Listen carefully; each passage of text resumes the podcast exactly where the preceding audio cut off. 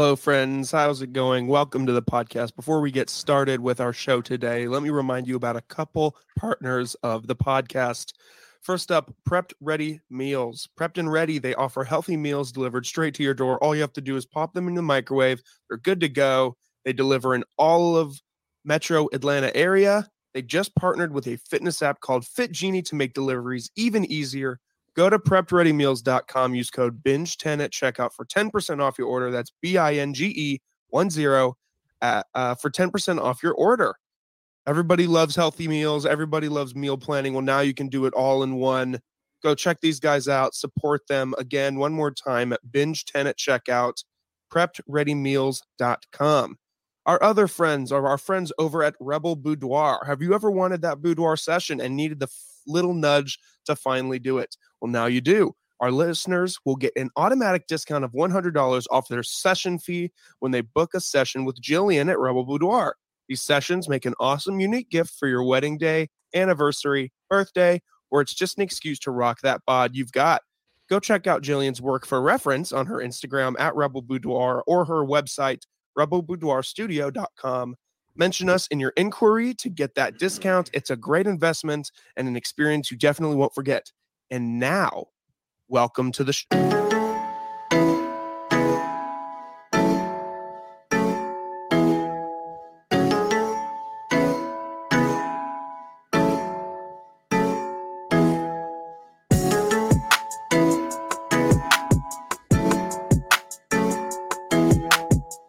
What's up, everybody?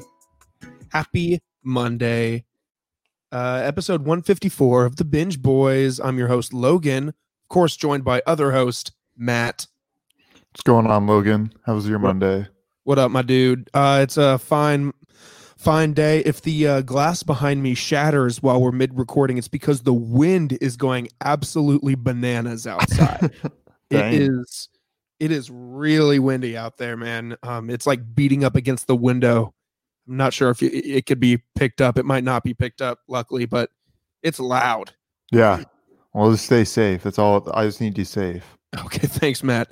Um, before we get into, of course, I need you to do three things for me, everybody. Number one, go follow us on Instagram, Binge Boys Podcast.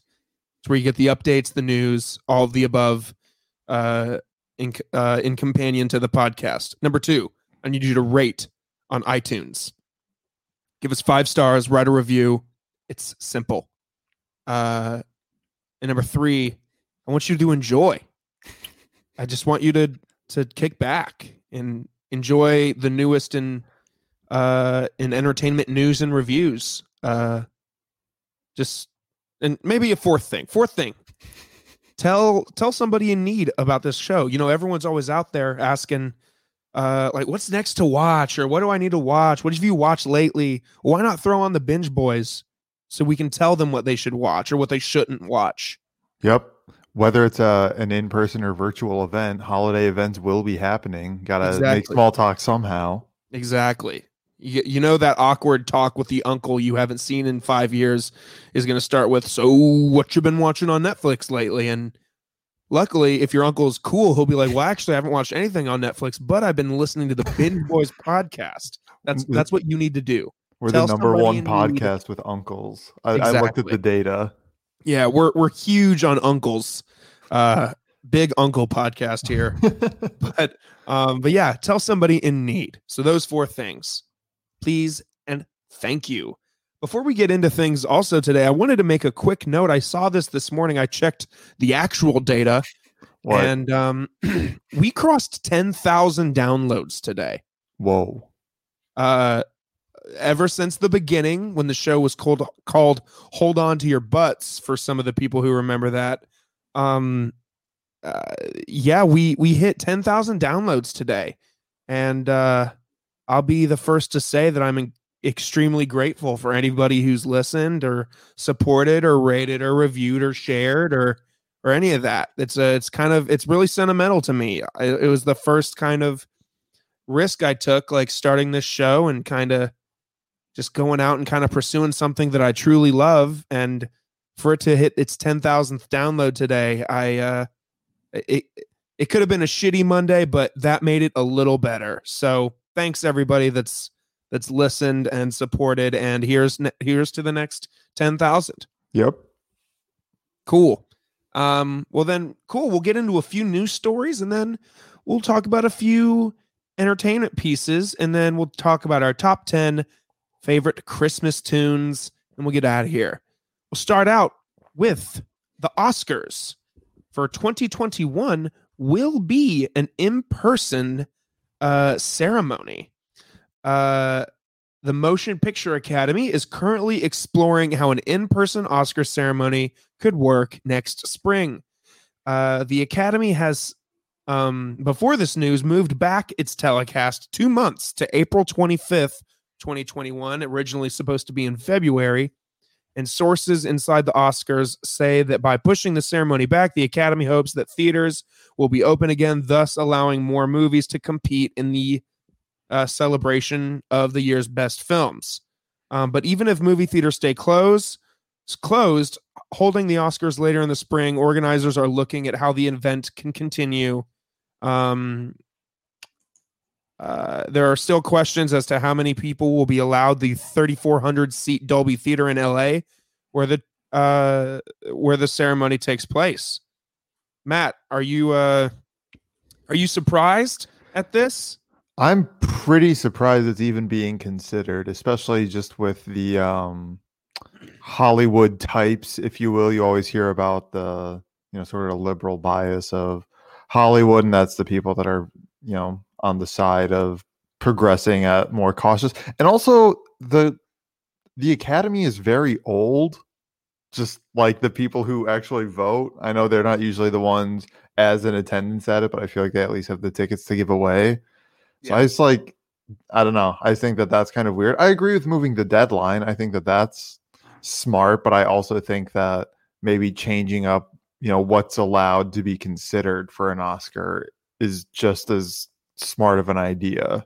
Sure, sure. Yeah, I'm I'm surprised, but I, and I wouldn't be surprised if they come forward in a few months and say, actually, it's going to be all virtual. It's not safe, or blah blah blah. Yeah. Um, uh, especially because of a story that we we're going to cover here in a in a few minutes. Uh, I don't know if theaters will be open. Um, but uh, but for now, uh, Sony's uh Sony's making a solid Snake movie uh, Metal Gear Solid, that is popular f- PlayStation franchise, and uh, Oscar Isaac uh, is set to play Solid Snake, uh, which is in development by Sony Pictures with Jordan Vogt Roberts on board to direct. The film is based on the Metal Gear Solid video game franchise created by Hideo Kojima and produced by Konami. Um, yeah, yeah, it's uh it's kind of cool. Yeah. Uh, like I was you know, he's like definitely one of those people who I know who he is, but I always just have to take a double look at his uh IMDb and my most when I heard this story, I pulled it up, I was like, yeah, he looks like Solid Snake, like kind of gruff. Yeah, yeah kind of rough, kind of groggy looking. Um I like that this dude's getting more and more roles ever since he was in uh, The Force Awakens. Um, because he's a pretty good actor. And sure. uh, I uh, yeah, I'm I'm excited. Did you ever play these games, Matt? Were you a big Metal Gear Solid kid, or or you have you uh, or have you never really played? I've never personally never really played them. I think one of my buddies, because I, I was a Nintendo boy growing up, so I didn't have the PlayStation. But one my buddy that did, I think he had like the first or second one. Um, and I think I played like a little bit, but a game like that, yeah, I feel like you kind of need the the full experience to really weigh in on. Sure. Um, and then yeah, when I got the later PlayStations, I never didn't since it was they were on like en, uh entry number four or five by the time I uh I never got around to it. But he was fun to play as in Smash Brothers, so yeah, yeah. so so that's cool. Yeah, we'll have to see more information. Um, it kind of got me thinking. I wonder if they're gonna do like a I doubt it, but like a kind of Sony making a lot of their properties into movies. I'd be I'd be curious to see if they do like a God of War movie or something. Oh, that would okay. We're we're done here. We're, if they're making that, yeah. If they're making that, we need these theaters back open. Yeah, I'm not. I'm not watching the God of War, uh, the uh, God of War movie at home. I'm I'm watching that on the biggest screen I can find. Yep. Yep. I'm I'm renting the theater to go back to a story from a little while ago.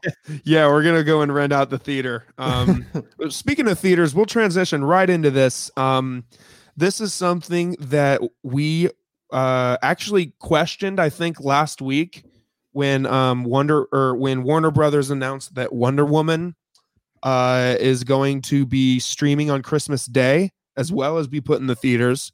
Uh, Warner Brothers kind of just dropped the bomb and and said like you know what every single movie that we're putting into theaters uh in 2021 we're going to throw on HBO Max the same day um which is pretty monumental Yeah. um that's that's a lot of movies folks let me let me just run through the list here the official list that means that the Suicide Squad, The Matrix 4, Dune, Godzilla vs. Kong, Space Jam 2, Little Things, Judas and the Black Messiah, Tom and Jerry, Mortal Kombat, Those Who Wish Me Dead, The Conjuring 3, In the Heights, Reminiscence, M- Malignant, uh, The Many Saints of Newark, King Richard, and Cry Macho are all going to HBO Max the day that they're supposed to come out in theaters. Uh okay, so this is all films from Warner Brothers will be released simultaneously in theaters and on HBO, on HBO Max where they will be available on the streaming service for 31 days. So you've got okay, so you've got Oh, okay, okay. to watch the movie once it releases, which I think is plenty of time. Th- yeah. In your to you know sit down just in front of the couch. Just that's all you need to do. Yeah, definitely. Um so so yeah, the uh the Hollywood Reporter is reporting that the decision was not made in conjunction with movie theater owners uh that are closing. Many theaters are holding on the skin of their teeth, borrowing large sums of money or raising capital by selling off stocks. Um uh, chair of chair and CEO of Warner Media Stu- Studios uh Ann Sarnoff says, quote, We're living in unprecedented times which call for creative solutions, including this new initiative for the Warner Brothers Picture Group.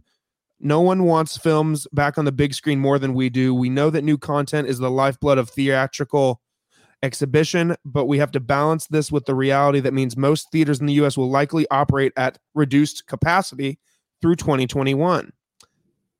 This being said, before I ask you for your take, Matt, because I know that we all saw this coming probably, uh, a new breaking news story happened just a few hours ago that says the film studio Legendary is quite possibly going to be taking Warner Brothers to court over this Ah. decision because of their two movies, Dune and Godzilla versus Kong. Uh, they don't believe that those should be experienced on a small screen. Um, apparently, it seems like Warner Brothers did not negotiate beforehand on films that were co-financed, like Dune and Godzilla. Uh, Warner Brothers reportedly only told Legendary about its move only 30 minutes before the mo- news went public.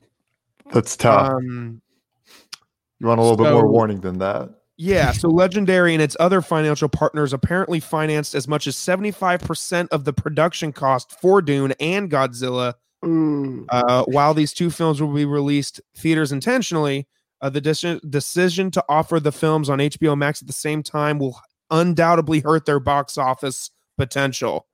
Uh, if uh, do you think, Matt, that if HBO Max sees a surge in subscribers, that Warner Brothers will share profits with these studios? Uh, I'm not thinking so. It's the right thing to do, uh, especially given the you know three quarters financing of the property that they're benefiting 100% from. Uh, yeah, I didn't realize that would happen. I definitely feel like um, all these movies are different, and I just don't know enough about the the ownership of them to know what the uh, what moves like this, like how how they're able to do that. Um, I just thought that they owned all the property to it, but I mean, I guess it could still be funded by someone else, but they could, you know, could own all the distribution rights or whatever, and can do with it what they will. Yeah, I'm I'm quite surprised. Are you surprised at this move that the that the movies are going up, or is this something that we've been you know, similar to the Spider-Man and similar to the Wonder Woman stories that we've been just covering for weeks and weeks and weeks. Is Mhm. this something that you definitely saw coming? So I I didn't know if I saw like this exact form coming. I figured there'd sort of be a few different strategies by the different, you know, massive media conglomerates that make it up. So this I feel like this model is probably friendliest and easiest on the consumer. Um, so I think it'll benefit from that. And like a lot of these movies are pretty good, like pretty high quality and pretty anticipated um, especially the ones that are part of franchises like Godzilla versus Kong or The Conjuring, um, or their you know new thing, well, new-ish things like Dune and uh, and In the Heights. Um, so I definitely think that they'll get some people to sign up for HBO Max and then either keep doing it volitionally or forget to cancel it, and they'll make money off of it that way. Mm-hmm. Um, so yeah, I'm I'm okay with it. Uh, there's definitely some movies on there that'd be better in theaters, but just given how everything is, like I'm just happy for for new stuff to be be coming to me in a way that's easy. What are you thinking? Are you are you bummed that uh this is looking like a bit of curtains for the movies or the movie theater, I should say? I might go as far to say that some of these movies I might venture to see it in the theater if the if the theater is open. Um and depending on like, you know, certain like if we go back into another lockdown or something like obviously I won't break those rules. I'll just watch them at home.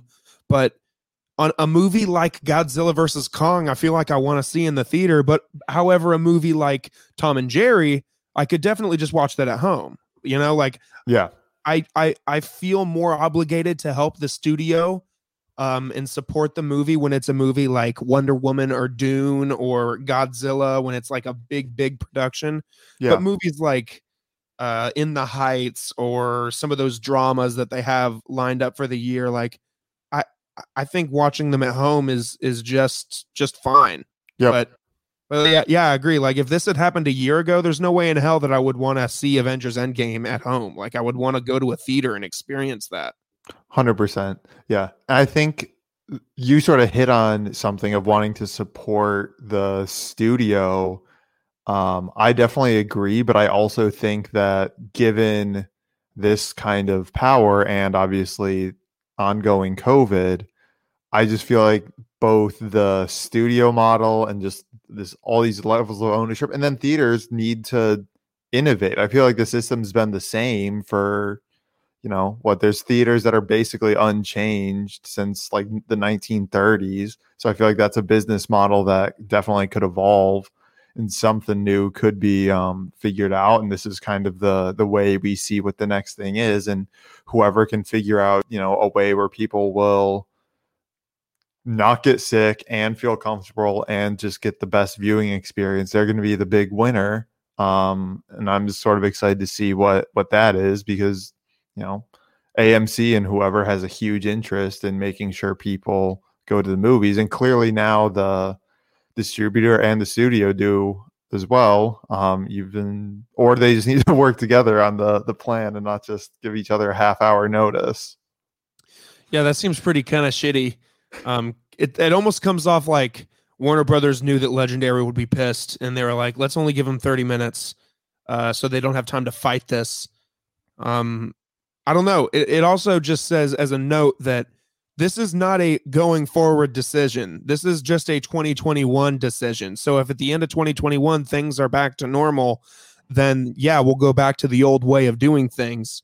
Um, but as of right now, 2021 is looking like uh, a HBO Max at home type of year.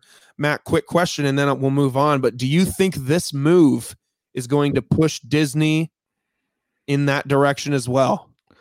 So I think Disney probably has a little bit more of a chokehold on the supply chain of movies, like the studios and distribution and stuff. So it wouldn't surprise me if they kind of wait and see how the numbers come back for the first big release on this system do, or they're using Soul on Christmas as their test case True. to see. Um, I wouldn't be surprised if Disney's big enough that they could probably have like two different strategies, like one for all animated slash family movies, and then one for you know everything else Marvel and Star Wars and stuff. So yeah, I'm not sure. What about you? What do you think Disney will do? I don't know. I think it's very on the fence. I think that they could announce a plan. I also don't want them to announce a plan that says, yeah, we're going to put all of our movies on the service. You're still going to have to pay the extra money to see them. Maybe if they do it, maybe Mulan was their test dummy Mhm. because think about it. Think of how many people don't want to pay the the $30. Do you think would you be I know nobody wants to pay a fee on top of a subscription, but would you be more likely to to watch these movies at home with a fee if the fee was like $10 per household? Oh yeah, if it was something like that was actually a deal over going into the theater, um, because I'm still gonna like, you know, if it's a big movie, I'm still gonna like want to get like all my food and stuff like all set. So it's gonna be like a quite as much uh, concession cost, but yeah, thirty dollars for a household uh, viewing of Mulan was a bit much. So I would definitely if or if they had like you know for an extra couple bucks a month, you would get like HBO Max Premiere or whatever, and you get to watch like new movies. Probably, I'm probably splurge drop that two extra bucks for that. Yeah, yeah, I think so. I mean, I, I, think that's fair. So Mhm. I guess we'll we'll just have to see. Yep, Um, I'll let you sit. I'll let you sit back for a split second. Uh, cool. and I'll just quickly. Uh, unfortunately, Mitch didn't make it tonight. Work got in his way, which is okay. Again, shit happens, and we understand it, Mitch. So don't feel bad. Uh, the Mandalorian dropped its next episode of the season, uh, see or episode six, and it was titled uh, "The Tragedy." Which uh, at the beginning of the episode, I was like, "Hmm, the tragedy. Something horrible is going to happen in this episode, and I'm not going to like it." And I'll tell you what, that that did happen. However, this episode was fucking phenomenal again. Um I think it was Mitch that said something about last week about how he thought that he heard some like a producer or someone say that these next few episodes of the season are absolutely balls to the walls and bananas. Uh he he was right. Um full spoilers ahead. I'm just going to give a quick rundown since Mitch isn't here to go back and forth with me. I'm just going to quickly kind of give a, a, a premise about what happened. So essentially, uh, Mando and Baby Yoda are continuing continuing their quest to find the the the the home uh, or the final resting place for Baby Yoda or Grogu. Now that we know his name, um, and essentially we do find it. However, Boba Fett also comes into contact with them and finds them as well and Boba Fett uh, is a badass. Um, he doesn't have his armor, but Mandalorian uh, Mando has his armor um, from the earlier episode in the series, and Boba comes out with like a bow staff and just beats the shit out of like 30 stormtroopers, which was quite incredible. And then at one point, Boba or yeah, Boba Fett spots his armor for at, in Mando's ship, and like there's this amazing slow mo scene of just Boba Fett turning the corner in his outfit, um, straight from Return of the Jedi, just walking in slow motion. He's firing missiles out of his knees, out of his arms. He's using his rocket launcher jetpack thing to blow up ships. It's just this amazing presentation, kind of like the return of Boba Fett. Um, Meanwhile, Baby Yoda is like sitting atop this Force relic mountain or whatever, and he's literally levitating, or not levitating. He's like, uh, what do you call it, Matt? When you're uh meditating, you're meditating. Close. uh, he it looks like he's meditating, and there's like this force field of like force energy surrounding him, and the mountain is shaking. Um, and he's doing all that business, and he gets kidnapped by the Dark Troopers, uh, which work for uh, Moff Gideon, the villain of the show. Um, and they they take him. They take him to the ship, and Boba Fett says, "I'm gonna help you go find him." And so now it's Mandalorian and Boba Fett teaming up uh, to go rescue Baby Yoda from Moff Gideon, and you get a sweet um, little scene of Baby Yoda like being interrogated by two stormtroopers, and Baby Yoda is just force pushing them across the room. He's like picking them up, he's slamming them into each other. It's hilarious. Um, Of course, we get an awesome dark saber shot where Moff Gideon teases Baby Yoda and says, "I know you want this," and he ignites the dark saber, and it's impressive. And Baby Yoda like reaches out, he's like, "I want it," and then they set to stun, and they stun Baby Yoda, and now I'm pissed. Hmm. Um, exactly. So yeah, that's a really quick rundown. I mean, uh, I wish Mitch was here to go back and forth with me about it. Uh, but it was a really impressive episode, very well directed. Um, they're really coming to a rapid conclusion here. Got two more weeks this this week and next week, and that's it for Mandalorian season two. Um, so I, I, I am really interested in how they wrap this season up. I can't wait to see what's next. And uh, I'll leave that at that, and I'll move on again to uh, another Mattless segment.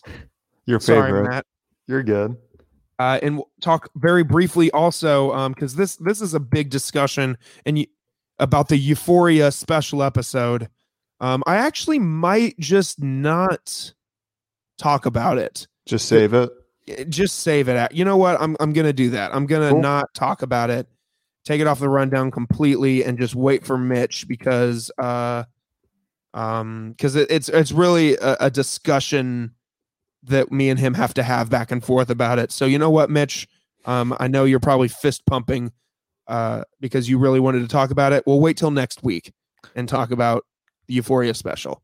There's going to be a second part as well, though, right? So There is actually. I was yeah. I was actually just going to say that um HBO announced the the premiere date for the second episode, which premieres Sunday, January 24th. So um we could just wait and discuss both of them at the same time. Um That's or a we long can time to wait. it is. So we could we you know what? Yeah, next week we will we will tackle both or I'm sorry, we will tackle the first part of the episode. Um so yeah. Sorry for the teaser, but uh but we're going to just go straight on to super intelligence. yep. Uh HBO Max original film. a little bit of information about this film before we get into it. It uh, premiered on HBO Max. Um, it's uh, apparently it's rated PG according to IMDb. Kind of surprised about that. I'm not sure if that's 100% true. It's an hour and 46 minutes. It's a comedy romantic or it's a rom-com. Um and it released just uh, a couple weekends ago, Thanksgiving weekend, November 26th. And um, the synopsis reads off as when an all powerful superintelligence chooses to study average person Carol Peters, the fate of the world hangs in the balance as the AI decides to enslave, save, or destroy humanity. It's up to Carol to prove to the AI that humans are worth saving. Carol is played by Melissa McCarthy.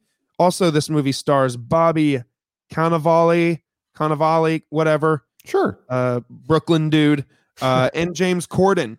Uh, but um, yeah, uh, uh, uh, also Brian Tyree Henry, uh, Ben Falcone, which is Melissa McCarthy's husband in real life. Mhm. Um, so yeah, we we get this movie. Um, maybe I should have known from the poster that it's literally just a giant heart uh, behind the two main characters, but I did not think this was going to be a rom com. Am I? Did that take you by surprise there, Matt?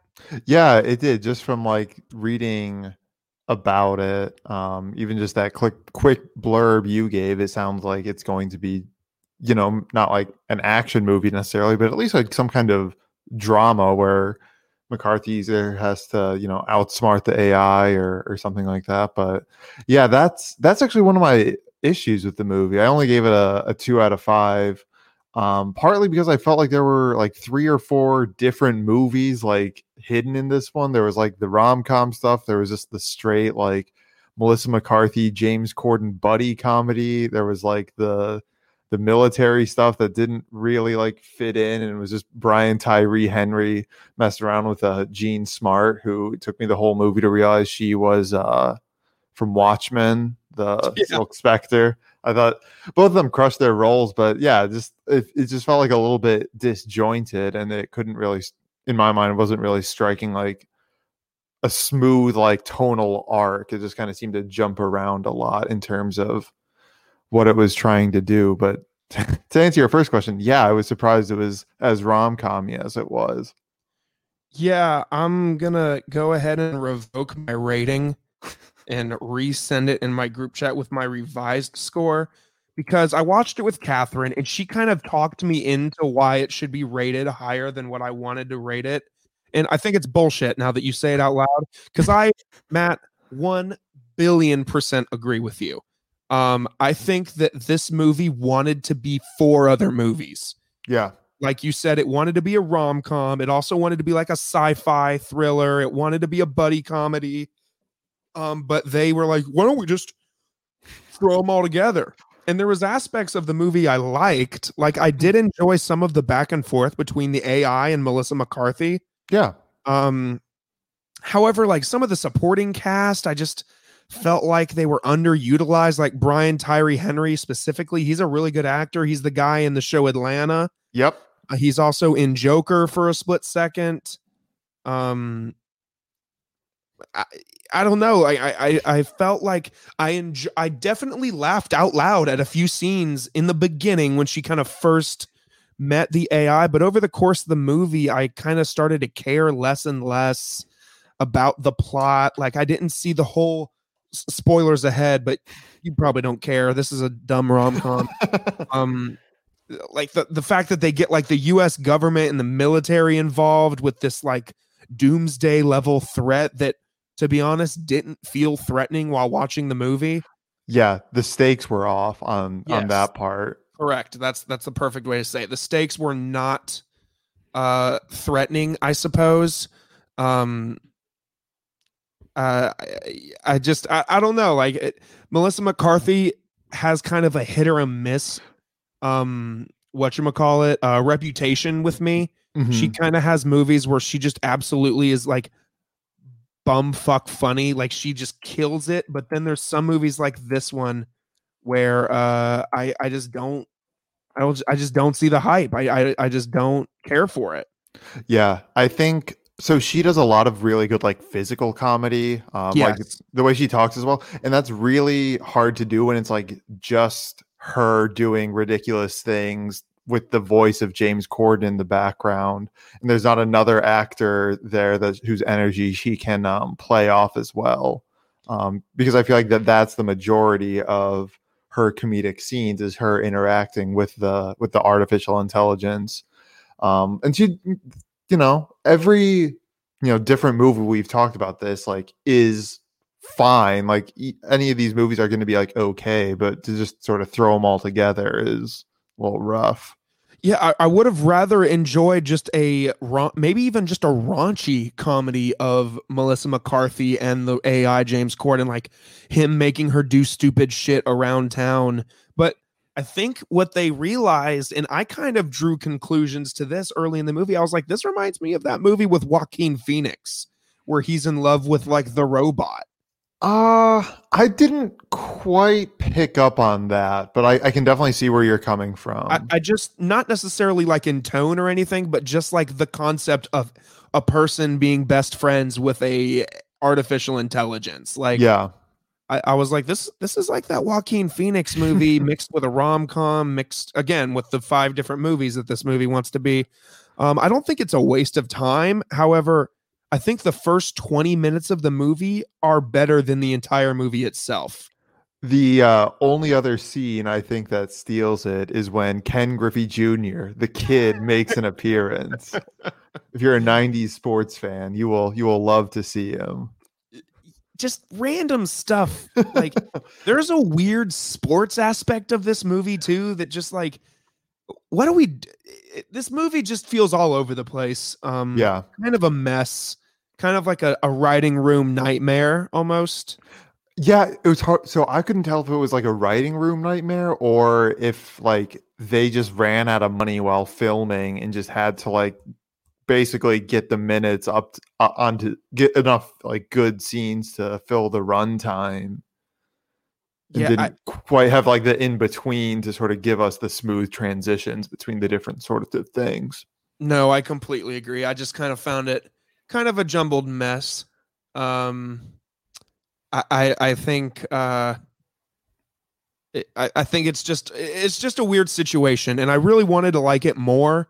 Um, especially because like until obviously until 2021, we're given very limited options on what movies we want to review um and kind of discuss as a group. But uh this unfortunately, along with let me just say, along with a few other HBO Max originals, HBO Max's original films thus far have not been delivering it, in my opinion.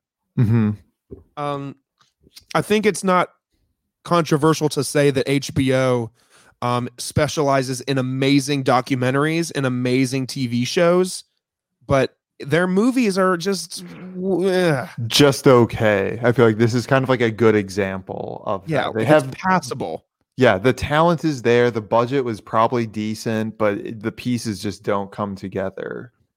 Correct. And so that's why Matt gave this a two out of five, and I'm giving it a three out of five, just because I did chuckle quite a bit, and I want to give the actors a benefit of the doubt. I think Yeah. they did good with what they were given, especially James Corden. He kind of went in all all in on it. Um, Yeah, and that's probably closer to why I gave it a two out of five. I am not personally a big fan of James Corden. Oh no, neither am I. I don't want to give that impression at all. James Oh, Corden. okay, is- okay. no, I'm not a big James Corden guy. James Corden's kind of a I don't know. I kind of see him like the the D list late night host. Like oh, i- if that high. like the only thing that this man has going for him is carpool karaoke. And and that's even that was something that was so funny, like the first five episodes of it. But it's like, all right, dude, come up with something different. It, we're we're we're tired of this. Yeah, like I feel like his whole thing is like I am just yelling and I am being funny. I am being funny. I am stating a fact while yelling. he is the yeller. That's funny. Um, all right, well, we'll we'll close this episode out with our our top ten favorite Christmas tunes. I don't really see there being a lot of discussion uh, in this, just because it's uh, unless we have specific reasons why these songs are on our lists. Um, but we'll probably just go back and forth sure. a lot on this. So uh, yeah, I'll start it off as always. Um, let me pull my list up. This was kind of hard. It was hard. Um, I I didn't predict it being this difficult. I, I just I don't know. It, it weird. Um, my number ten is going to get me hate from a lot of people. Uh, my number ten isn't really a classic Christmas tune. It's a holiday tune that came out this year, and it's by uh notable country band Florida Georgia Line. and the song is called Lit This Year. In the whole song, they talk about how their family's getting drunk at the holidays. And the tagline is The Christmas tree ain't the only thing getting lit this year. All right, that's You should probably see true. Matt's disappointing look. I- I'm not like disappointed. I just feel like that that's like a uh one of those tipsy elf sweaters from like 2013 made into Yeah. a song. totally 100% like Yep. i i am in full they have like a lot of references towards christmas vacation and that's kind of like i was like okay so these guys All like right. christmas vacation um they had a line saying like cousin eddie's in from denver and he brought some homegrown mistletoe and i was like ah they're talking about smoking pot in a christmas song All right. I'm I'm shaking my head, but I'm saying I'll give it a listen. give it a listen you will text me and you'll be like i hate you for putting this on your list go ahead with your number 10 All right. Uh, this might be a bit sacrilege to put this guy right after um, right after Florida Georgia line, but my number ten is uh, John Lennon's "Happy Xmas." I Oh, guess that's how you pronounce it. Just I don't know. You'll you'll find a theme that I'm a fan of a good melancholy Christmas song. I feel like okay just in like listening to the radio or regular Christmas music, it's just also sugary sweet. Like sometimes you just have to have something to cut that a little bit, and it's still kind of like a positive message and stuff, but just delivered in a uh, less uh, less saccharine package. So, yeah, from a Beatle, number ten, John Lennon. What's your number nine? My number nine is a I don't know if it's a Christmas song, but it was on a Christmas like music album uh by Pentatonix, actually, the uh the uh acapella Yep. group. Uh Hallelujah.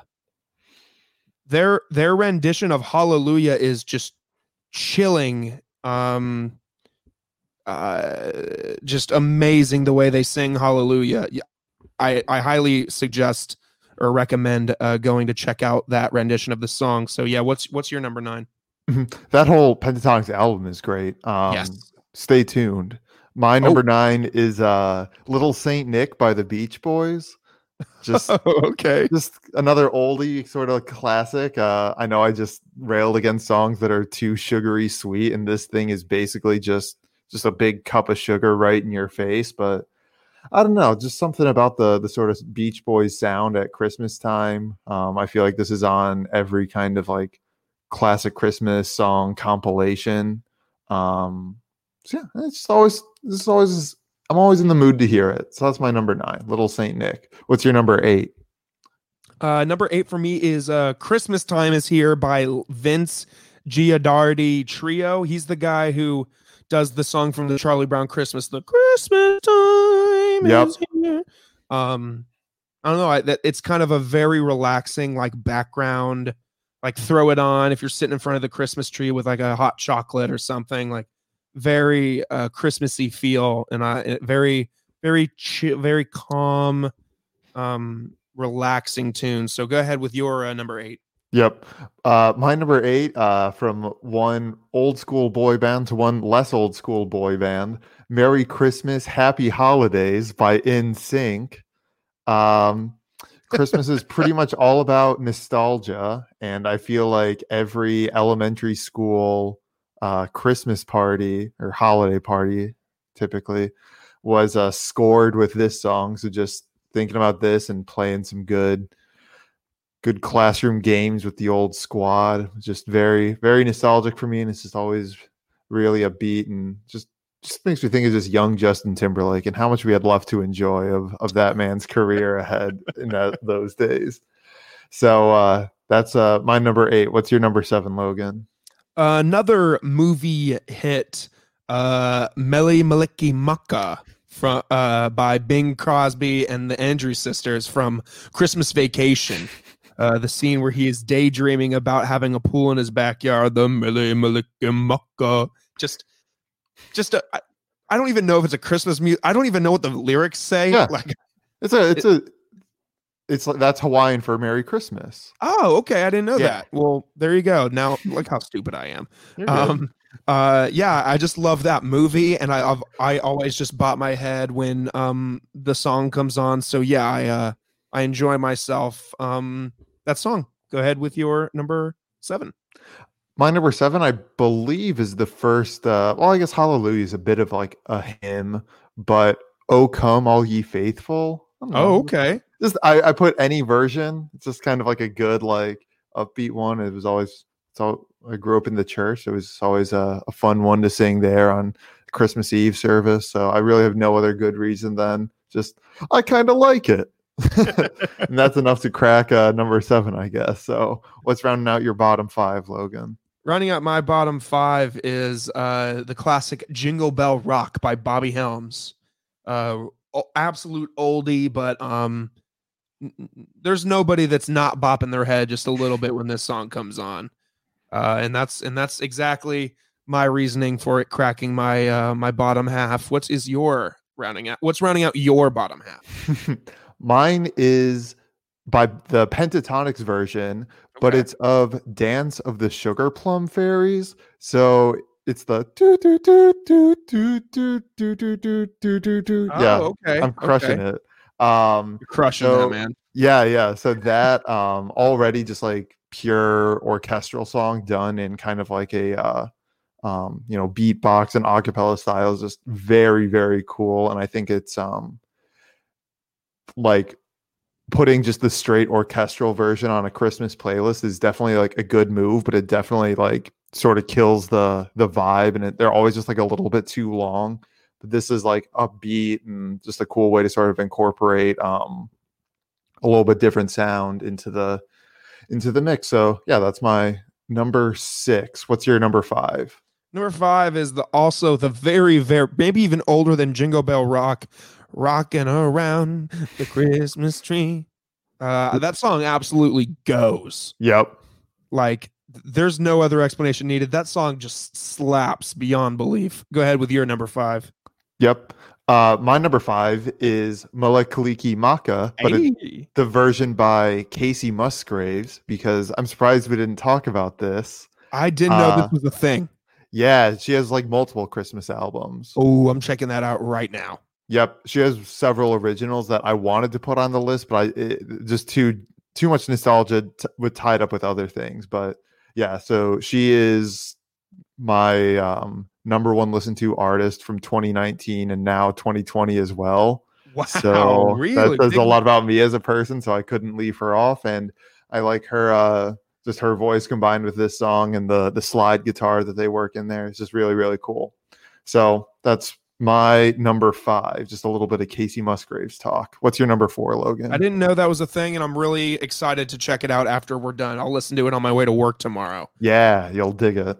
Um, because I love me some Kacey Musgraves too. Saw her live way back in the day when she was opening for Kenny Chesney. She was not much of a uh, an artist back then. Nobody knew her name really. Um, and now she's this global megastar. So love that for her and me. Yeah, I saw her on the uh, tour with Golden Hour. My girlfriend, shouts to Rachel, got me tickets for Christmas. So wow! Shouts to. Rachel. she crushed it. crushes it. Um, my number four is "Where Are You Christmas" by Faith Hill from Dr. Seuss's The Grinch Stole or How the Grinch Stole Christmas. Um, the "Where Are You Christmas?" um, it goes. It's in The Grinch. I love The Grinch. Um, my mom loves The Grinch too. So as a kid, she was like playing the soundtrack in the car like around this time. So I grew up around that song all the time. So it just stuck with me. Absolutely love that song. Go ahead with your number four. Uh, so my number four is also introduced to me through a movie. It is "Run, Run, Rudolph" by Chuck Berry, featured in the very iconic Home Alone scene that begins with "Peter, we overslept or we slept in." Oh, just oh man, and then yeah, just that whole scene, and then the uh, only that could have happened pre 9-11 where they get out of the house 45 minutes before their flight leaves and still make it on time all scored with just a classic, you know, really old school rock and roll Chuck Berry sound. It, just goes, man. No other way to say it when you get up this high on the list.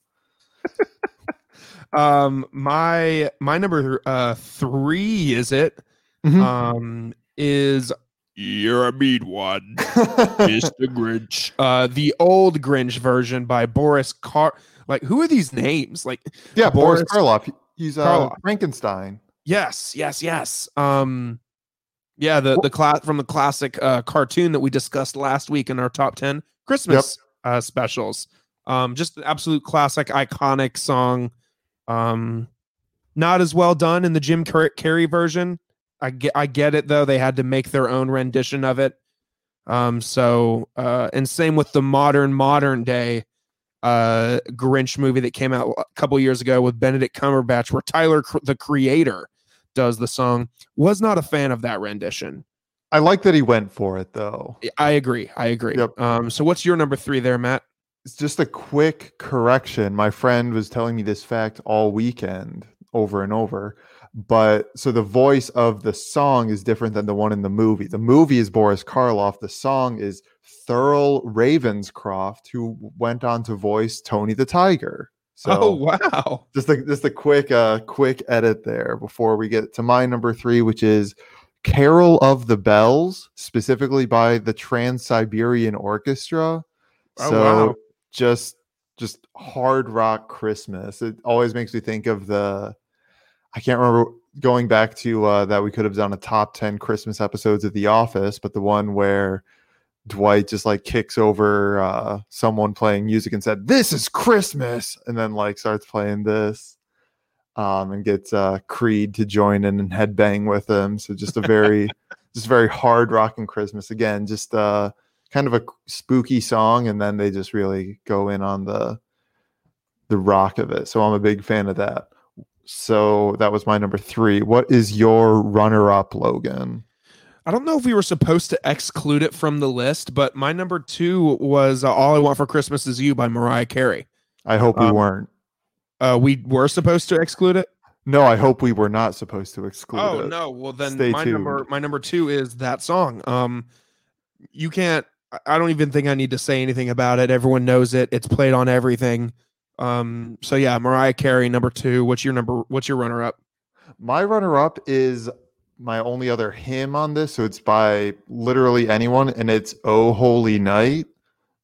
Just, I feel like it was always performed like at my church, like on the Christmas Eve service, by just like a soloist who was just ready to just sing their heart out for for their Christmas presents, just ready to just leave it all out there. Just like there's the big like like fall. I'm not gonna sing any more than that, but but just like so many parts, there's so many notes you have to like go for. And so like I've been known to just like like pull up Spotify and queue up like 30 different versions of this song in a row and just like have myself a day. So that is my runner up. What is your number one Christmas song, Logan? I didn't want to put the Mariah Carey one as number one because I felt like like I do love that song, but I don't know if I like truly like get excited when it comes on just because it's played everywhere. But this song, I always crank it up loud when it comes on, and that's Baby It's Cold Outside by Idina Menzel and Michael Bublé. Um, they, I think, murdered this rendition um, of the song, came out a few years ago. Uh, it's it's always one of those. Yeah, I, I understand the implications of "Baby, It's Cold Outside." I'm pretty sure that wasn't that a few years ago where people started talking about how it kind of sounds inappropriate. Yeah. A little Uh, bit. But I take it at face value and say that it's a really catchy, Christmassy, wintry tune. Yes, it sounds a little rapey, but so does all of those other hip hop songs that everybody else knows and loves. So if you're going to attack me in a Christmas song, you might as well attack the entire hip hop industry as a whole. so, um, so yeah, baby, it's cold outside. And what it really should be, baby, it's windy outside. I really don't know if people can hear it. It is blowing like mofo out here. Dang. uh, What you got, Matt? What's your number one? Uh, my number one is All I Want for Christmas Is You by Mariah Carey. Wow. The only thing I'll say about like a couple things I'll say about it. Apparently, this song was written and like put together in like 15 minutes. So that like that ROI is just probably second to none of like any entertainment property in the world. Um, and then my only other like recommendation and thing to say about the song is like listen to the rest of this album. It's great. It's like so it's got like this like pop hit. It's got a ton of like good like gospel. It's like this is a Christmas album with range, man. This one and I don't even know the name of it, but it's like this German blind guy. My parents have the CD, and it's like basically this one and that one. Uh, the Mariah Carey and the blind guy are the only two in the CD changer at Christmas time. So it's just it's a Really? situation around my parents' house. Uh, mainly fueled by my, my number one Christmas song. All I Wow. want for Christmas is you by Mariah. Carey. We love to see it. Um, awesome. Well, uh, that was episode 154 of the Binge Boys. Uh, yeah. Next week, I think I threw a few um, movies on the uh, our spreadsheet over the weekend that I noticed that Netflix had put out. A few movies, uh, a few action movies. I think one of them has Jason Statham in it, so that's always a, a pretty fun action sitch. Um, I might say you guys go through and and maybe look at them, and you guys can choose whatever one we watch. Um, because I don't I, I don't care. They they all look somewhat enjoyable. Um, and then possibly uh I don't know, possibly maybe the, uh, a short mini series. I think I'm gonna. I don't know. I, I really don't know. I, I- I feel like these shorter episodes are nicer rather than going for an hour and a half Mhm. but um i guess uh, we'll really need to step it up once mandalorian ends because then we'll only like have two major topics possibly a week or something so we'll we'll figure it out we'll we'll have more time um if we're not watching other shit to watch more netflix original movies so maybe next week we'll come at you with two movies Yeah. um they're not too long either they're like an hour and a half or an hour and 40 so um it wouldn't be horribly difficult for people to binge sure. maybe one or two of them, but we'll see. We'll we'll talk about it as a group offline. But next week, I'm I'm wondering what do we want to do for for our top ten next week, Matt? Do you have an idea? I feel like movies is like too too easy, like a little well, like not too easy, but too straightforward, and definitely just too difficult to narrow down. Oh my god, the Um, door just opened by itself. Do It you hear blew that? Open? No, I don't. Holy shit. One second. This is happening live right now. Yeah, yeah. I'll uh, I'll just riff and try and think. What's some other Christmas things? So we did Christmas songs. Christmas movies is on the table. We did Christmas specials.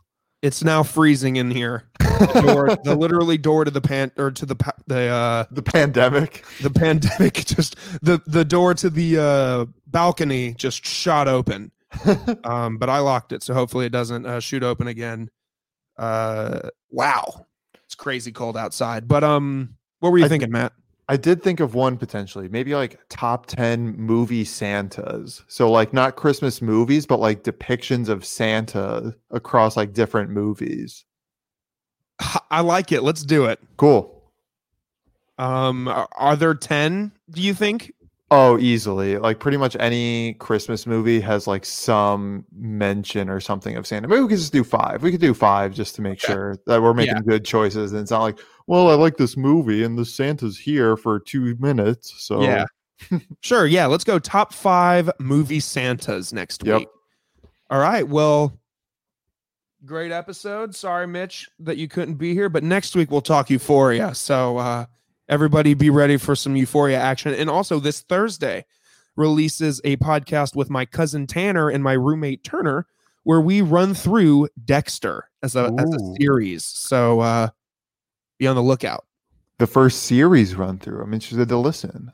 Yes, the first series run through. If the, and if it works out and it flows well, then maybe maybe me and Matt and Mitch can tackle one, or we'll we'll, we'll see. We'll just Yep. see.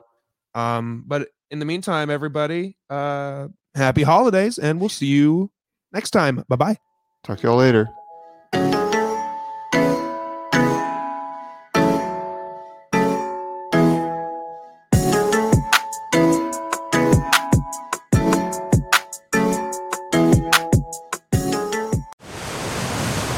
This ad is almost 3 million gallons long because it's exactly the same amount of time it takes for that much water to flow over the deck at Niagara Falls. So, how does the deck stand up to all that water? Thompson's Water Seal. Just another reason they call us America's recognized brand in water protection. Weather protected, water sealed. Thompson's Water Seal. Trust the seal. Available at a retailer near you.